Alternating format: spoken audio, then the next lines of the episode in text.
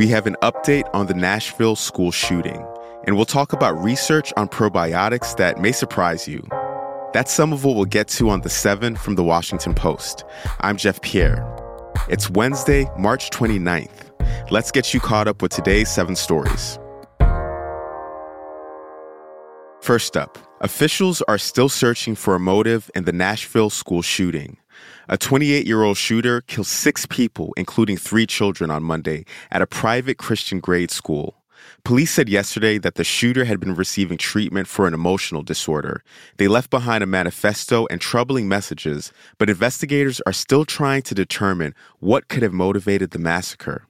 The 28 year old had legally purchased the guns used in the attack and had hidden them from their parents.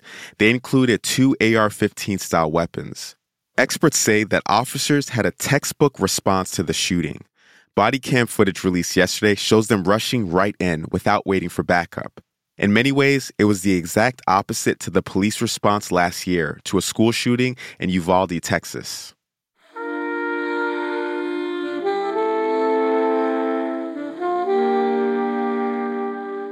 Number two, Mike Pence will have to testify in a January 6th investigation against former President Donald Trump. A judge ruled that the former vice president must answer some questions. The Justice Department is looking for information about Trump's attempts to overturn the 2020 election results. It's the latest defeat in Trump's efforts to limit testimony from people close to him. Last week, one of his lawyers appeared before a grand jury in a different case for hours.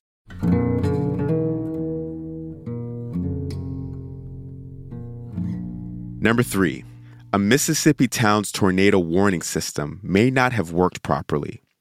More than a dozen people in Rolling Fork told the Post that they didn't hear any sirens go off before a tornado ripped through their town.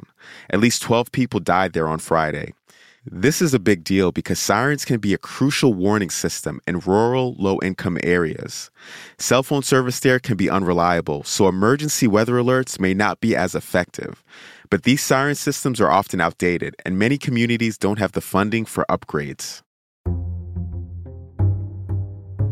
Number four, Adnan Syed's murder conviction was reinstated. His case was the subject of the hugely popular Serial podcast. Syed was convicted in 2000 in the killing of his ex girlfriend, Hae Min Lee, but he was freed last year. The podcast re examined the case in 2014. A Maryland appellate court ordered a do over of the hearing at which Syed's conviction was vacated. His lawyers said that they would ask the Maryland Supreme Court to review the decision.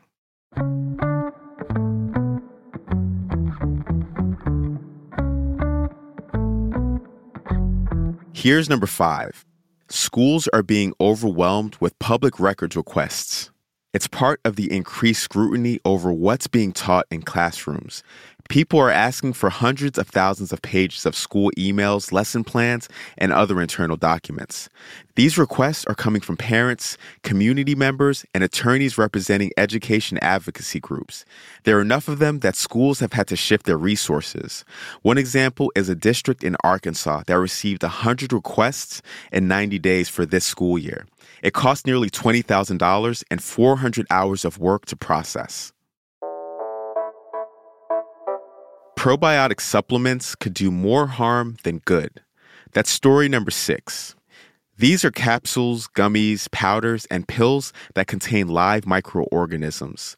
They're supposed to boost your gut health, and they've grown into a multi billion dollar industry.